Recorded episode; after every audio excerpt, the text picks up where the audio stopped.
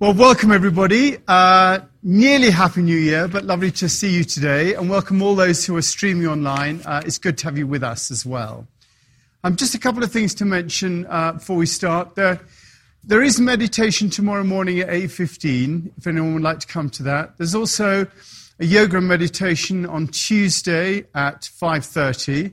And there'll be um, meditation, uh, there'll be a, a meditation Uh, at nine o'clock on Thursday morning as well. Anne Bayard is doing a series of um, uh, yoga and meditation as well then. Um, is anyone here in the chapel for the very first time? Anyone never not been to the chapel before uh, on a Sunday? Yes, just a little, little uh, we're not going to embarrass you, a little bag here for you. There's a few goodies in there as well, a little bit of chocolate. So do feel free. Anybody else here for the first time on a Sunday? We'd just like to welcome... Oh, one more as well, yes. We'd, otherwise, you'd have to fight over your chocolate. We wouldn't want that at all. So, yes, unseemly events. Anyway, we'd like to welcome you just on behalf of us all. Lovely to have you with us. Fantastic. So we'll just uh, take a moment just to quiet, um, just to come together as a community. Remember those who are not with us at the moment, who are travelling or where else.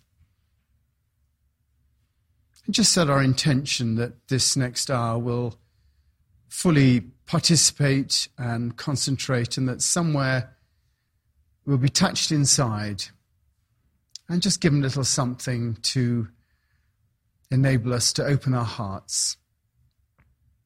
Amen. So we're going to stand and sing our first carol, Good King Wenceslas.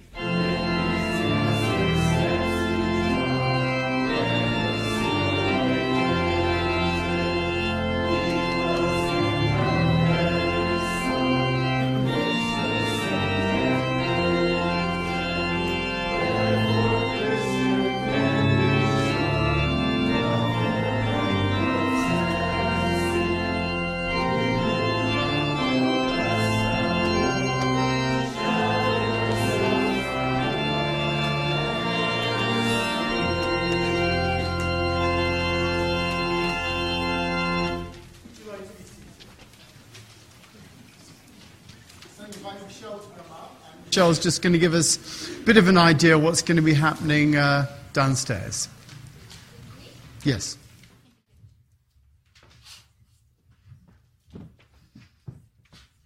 Great.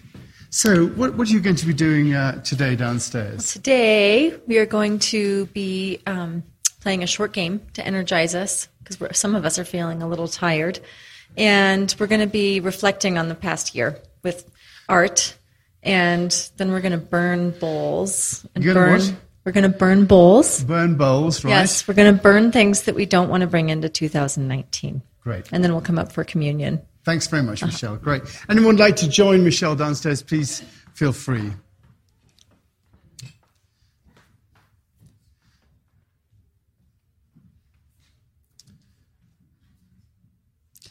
So let's just take a moment just to reflect um, on our lives, just to think about those things that we've been concerned about. Just give thanks for Christmas time and all that we've had and been through over the last few days. Maybe just recognizing as well things that we've been worrying about or concerned about.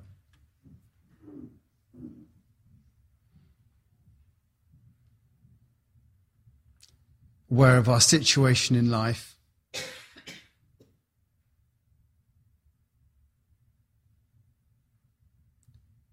Things that we're struggling with, things that keep us awake at night.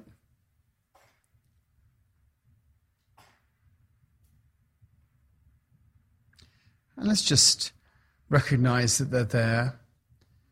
Maybe anything else that's preoccupying us at the moment. Anything that's stopping us being fully present.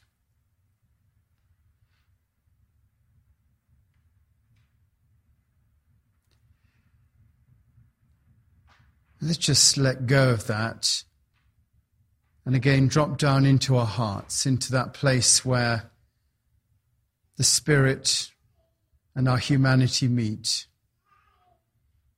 where the divine enters into our hearts. And let's just open to that, that sense of peace, the love which is there. Always available to us, that which keeps us steady, steadfast, gives us our ability to give to others.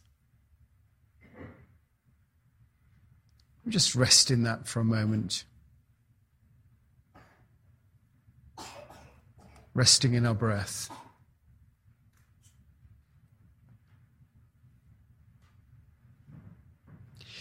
Almighty God, to whom all hearts are open, all desires are known, and from whom no secrets are hidden, come and cleanse the thoughts of our hearts by the inspiration of your Holy Spirit, that we may perfectly love you and worthily magnify your holy name, through Christ our Lord.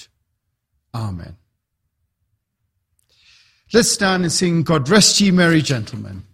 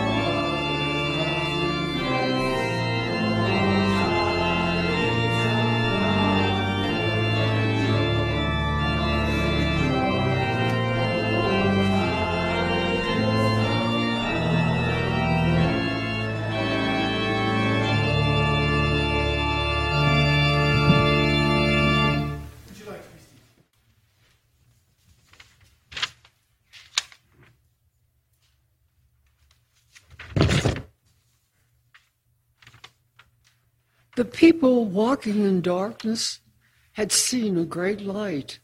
On those living in the land of the shadow of the death, a light has dawned. For to us a child is born, to us a son is given, and the government will be on his shoulders, and he will be called Wonderful Counselor, Mighty God, Everlasting Father, Prince of Peace. Of the increase of his government and peace, there will be no end. He will reign on David's throne and over his kingdom, establishing and upholding him with justice and righteousness from that time on and forever. The seal of the Lord Almighty will accomplish this. Thanks be to God. Jane?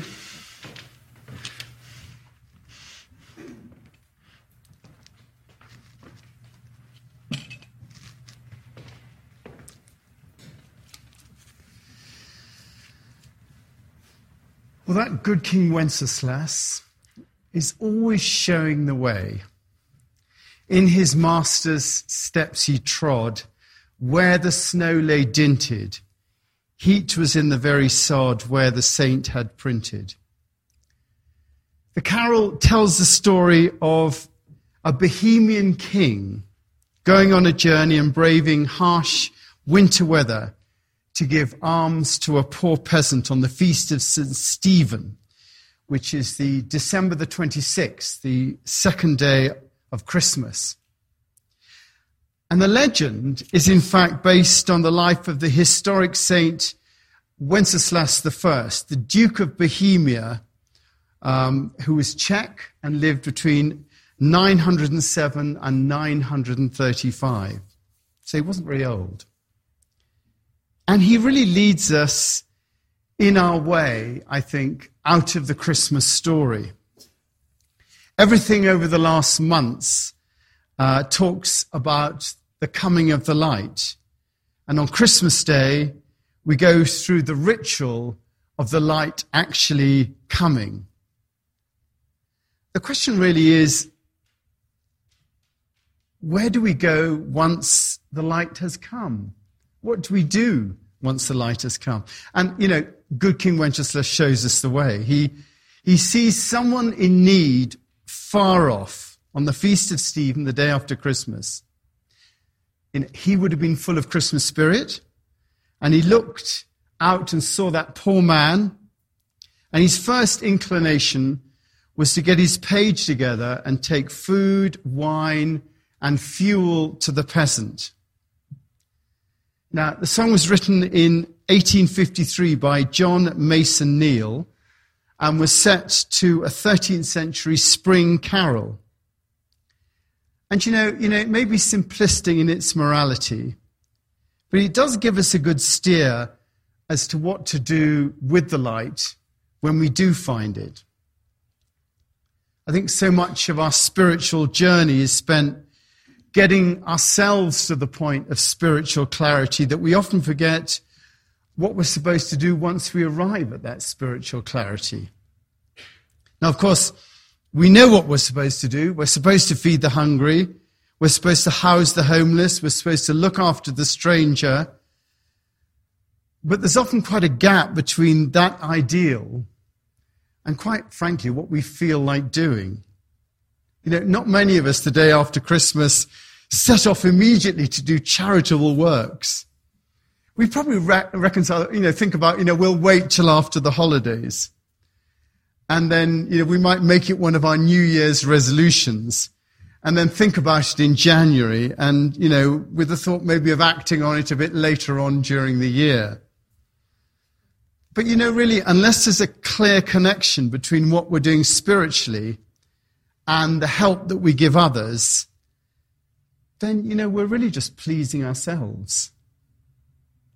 In reality, the whole purpose of spiritual development is to put ourselves, the whole purpose of spiritual development is to put ourselves in touch with reality so that we can make a meaningful contribution to that reality. That's the purpose of spiritual development. is to put ourselves in touch with reality so we can make a meaningful contribution to that reality. So, you know, when here in the chapel we grandly talk about non-dual consciousness and the interconnectedness of all things, it's not to the aim of some great experience that's going to float us on a blissful spiritual high.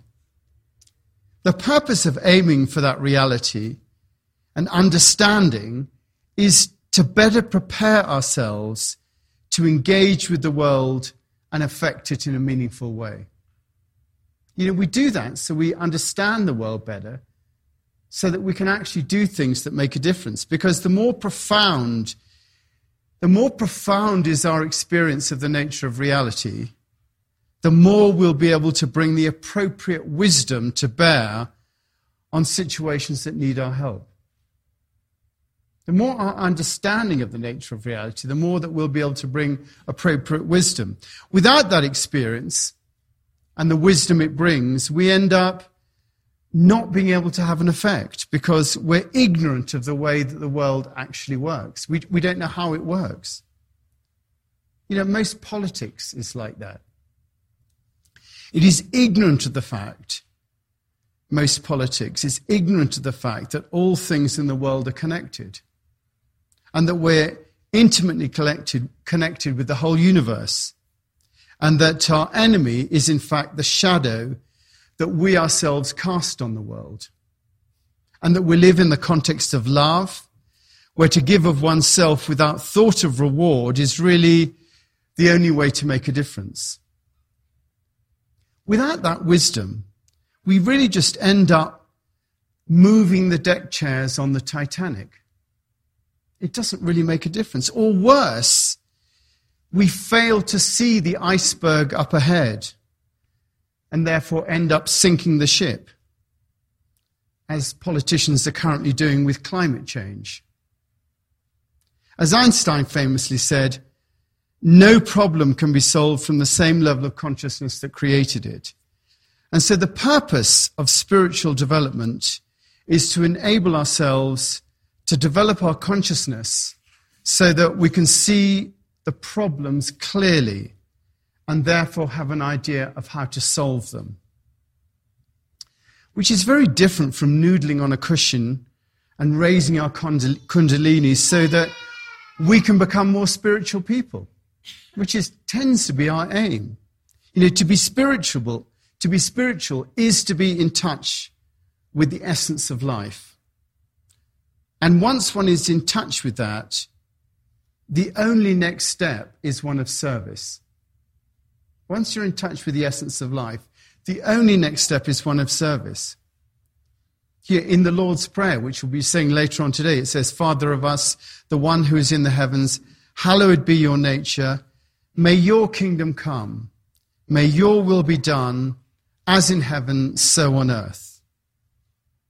We give ourselves to the will of the ground of all being for service. We give ourselves, our lives for service. And, and that really is the only appropriate reaction. So why the reluctance? Well, I think the first aspect of that is that we've we've not actually reached the ground of all being. We haven't actually reached that fundamental understanding of the oneness of all things, because if we had, we would have no hesitation but to go into service, if we were truly in touch with that. And often what we think of as spiritual is really just the ego taking on spiritual clothes and parading around in them. We may think we're being spiritual, but really the mind is just appropriating spiritual values and thoughts in order to make itself feel better.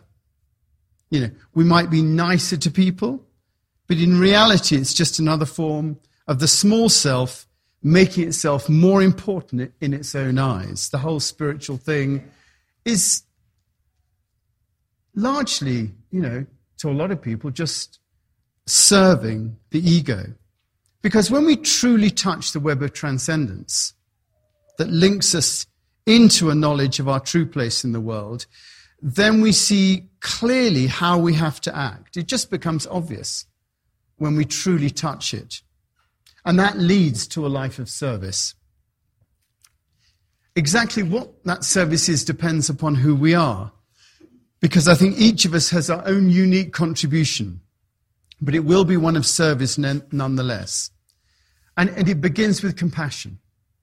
You know, it begins with an experience of compassion. For suddenly, we're opened up to a connection with all of the universe. Once we have that experience, we're opened up to a connection with all the universe, and we feel that connection deeply. You know, for some, it might be with other people. For others, it might be about plants or animals, or for others, it might be about the climate. And within those areas, there'll be specific connections uh, to the elderly, the disabled, or the marginalized, people in prisons or hospitals or schools, different animals, different plants.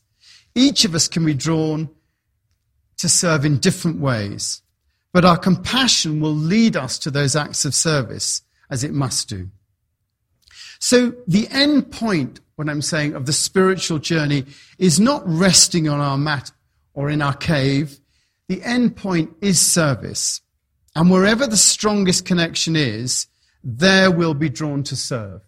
So we'll naturally be drawn into the area that we need to be going into. The reason we meditate, the reason that we study scripture, the reason that we attempt union with reality is actually to find our place of service. We do those things to find our place of service. And if you feel that you've not yet found your place of service, then it's back to the mat or the cushion. If you haven't found it, it is back to the mat or cushion. And if you feel that you are enlightened, and you're not being drawn into service, then it's back to the mat or the cushion.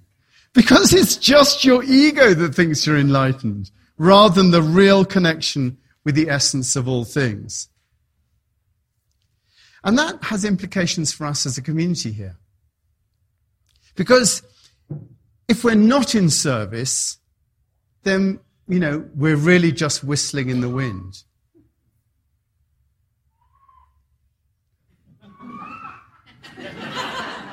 We're really just whistling in the wind if we're not in service. And I end up being part of the entertainment industry. I, as a, I just end up doing spiritual stand-up here. And there's really not much difference between spending an hour here or spending an hour in the belly up. Not to say there's anything wrong with spending an hour in the belly up, just that there's a different purpose there. And there's a different purpose here. If we are truly on message and we're rightly focused in our spiritual path, then service is the inevitable outcome of what we do. And that's why we've recently appointed Elaine Bonds as our Director of Social Outreach and Responsibility. We want someone to say, someone amongst us to say, "Hither page and stand by me, if you know it telling. Yonder peasant," we wouldn't use those words nowadays, "who is he? Where and what is dwelling, or is he homeless?" You know, we want someone to say that to us. And if we're not doing that, then all we do is just talking shop. We're just a talking shop. It's a real challenge for us to move forward into action based upon our understanding of our place in the world. Now, just as everyone has a unique contribution, so I believe that each community has its own unique contribution. And part of our job is to try and recognize what that contribution is. And you only really know when you touch your place in the universe. You only really know it when you work out that place that you have in the universe. And, you know, it's really easy to try and make it up. You know, we look better if we're doing something useful. But just to make it up is not really the point. It, it just becomes a fig leaf, you know, just to cover our shame of not doing anything. So we make up things to do. The point is to be connected to life in such a way that we experience it. Splanchnizomai. Splanchnizomai. That's the word used for compassion in the Greek version of the New Testament, spanghizomnia. It's to have your bowels yearn. That's literally what it means. Figurative, to have your bowels yearn, spaglivdomnia. To feel sympathy, to pity, to be moved with compassion. You know, the word occurs thirteen times in the New Testament, mostly to describe what Jesus felt towards other people. And it's a natural reaction to the world from one who is in a right relationship with the divine, spanglivdomnia. When you're in a right relationship with God, your body tells you what to do. Your body tells you what to do. All the yoga people know this. Yoga just means union. That's what the word means. It is about being in union with reality. Your body tells us what to do. Jesus felt it and he acted.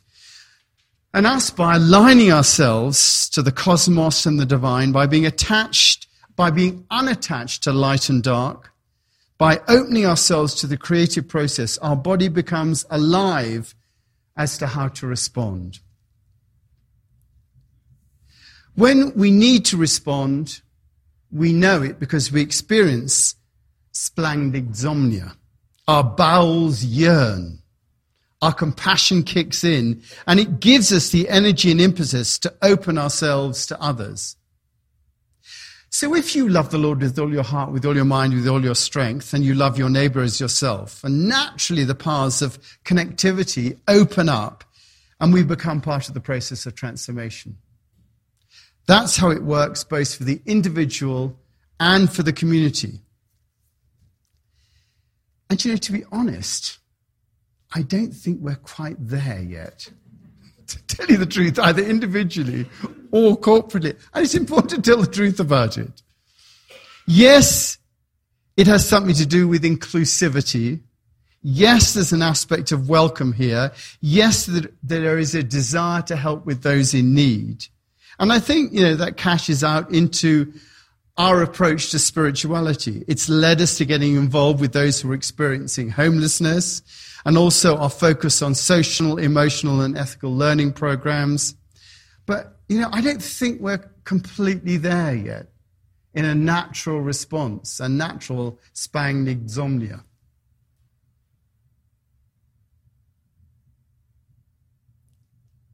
As a community, we don't have that collective experience, except, I think, perhaps in our desire for peace. I think there is there for that. We still are the Prince of Peace Chapel. Strongly, whether or not we call ourselves something else, we are still the Chapel of the Prince of Peace. And I think it does record, uh, resonate for all of us. But, you know, we want to be more than some beauty queen who, when asked what she wants the world, you know, to happen in the world, says world peace. You know, we have to be more than that. We have to be somehow engaged in a way. We want to be engaged in a meaningful way. And as we move into our fiftieth year, I think this should be in the forefront of our minds. How do we as in individuals, how do we as individuals deepen our practice and our experience of life so that we truly connect with the divine and therefore become driven into the area of service that we were born to contribute to? And how do we collectively experience our place in the world as a community and therefore enable ourselves to serve in our own unique way? Those, I think, are the questions we need to be asking this year. That's what we need to ask ourselves and ourselves collectively. And I feel that it's not really through getting, you know, getting in powerful speakers and experts, you know, to tell us what to do. You know, most of us have heard it all before. And listening to other people can only get us a part of the way. And as a result of this, this year, our educational, adult educational programs, you know, we're going to be focusing on, you know, what we're going to call a continuum of growth. That all of us who are involved in the chapel can participate in. You know, in line with our desire to be a conscious community committed to personal transformation through practice. We see ourselves as a conscious community committed to personal transformation through practice. We want, we want to offer on-ramps into lifelong practice, opportunities where people can start and continue in lifelong practice. You know, to that end, we want to focus on cultivation, cultivating our own inner wisdom, rather than relying on speakers to come, you know, and flash the pan and then go. You know, it's really about our own inner wisdom that's important. And there is a recognition, I think, in the Valley of some speaker fatigue. You know, people, we've seen them all come and go, you know, walking around like Michelangelo. You know, we've seen them all come and go, you know, that, that whole sense of those speakers. Do we really need another person telling us what to do when we've heard so much from others who've not necessarily made that much difference to them? And to that end, we want to create a holistic continuum of learning that will enable us to become more conscious human beings. And hopefully this will reflect in our actions. We want to be accountable to each other for our actions. Now, not to say that we won't enjoy listening to Matthew Fox when he comes in August, or Byron Katie when she comes in September, or Cynthia Bourgeau and Ilya Delio when they come here in December. It's just that we know that it's we who have to do the work. And hopefully we'll be able to do it together. I'm going to be talking about this more over the coming weeks, and do look out for some of the programs that we'll be announcing, because one of the things we want to get out of this coming year is an understanding of where we are to serve individually and collectively, and, and how we go about doing that. And I, I hope you will, you'll join in and join us in that process. Thank you.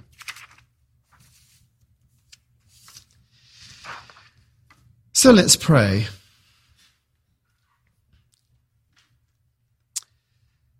And we do open ourselves just to the feelings that are there in ourselves at the moment. And we do pray that we're able to touch that web of transcendence that will enable us to serve. And our hearts do go out uh, today, particularly, and for those who've not heard it, the sad news that Uh, Chris Faison died last week, and we remember his family and the many, many children and friends that he touched up and down the valley. And we just pray for, for them as they hear that news, and just think of all those who were affected by his passing. We also pray for the family of Virginia Newton, whose mother died last week as well.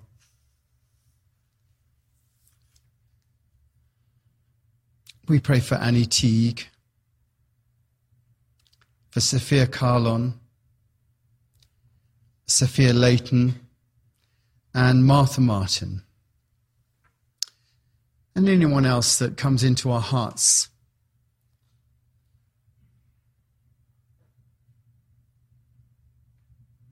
Pray for our community today, for all those working on the lifts and in ski patrol. Pray for safety up and down the valley, all those traveling at the moment. Pray for all those stuck in difficult weather conditions and circumstances. Pray for our country. Pray for all those who are in prison at the moment, people suffering without homes, people who are hungry, people living in oppression. Pray for our world in two thousand nineteen that it'll be a kinder place. And pray that your love will touch the leaders of the world, and somehow there'll be a sense of your presence greater in the world in the coming year. We pray all these things in Jesus' name. Amen.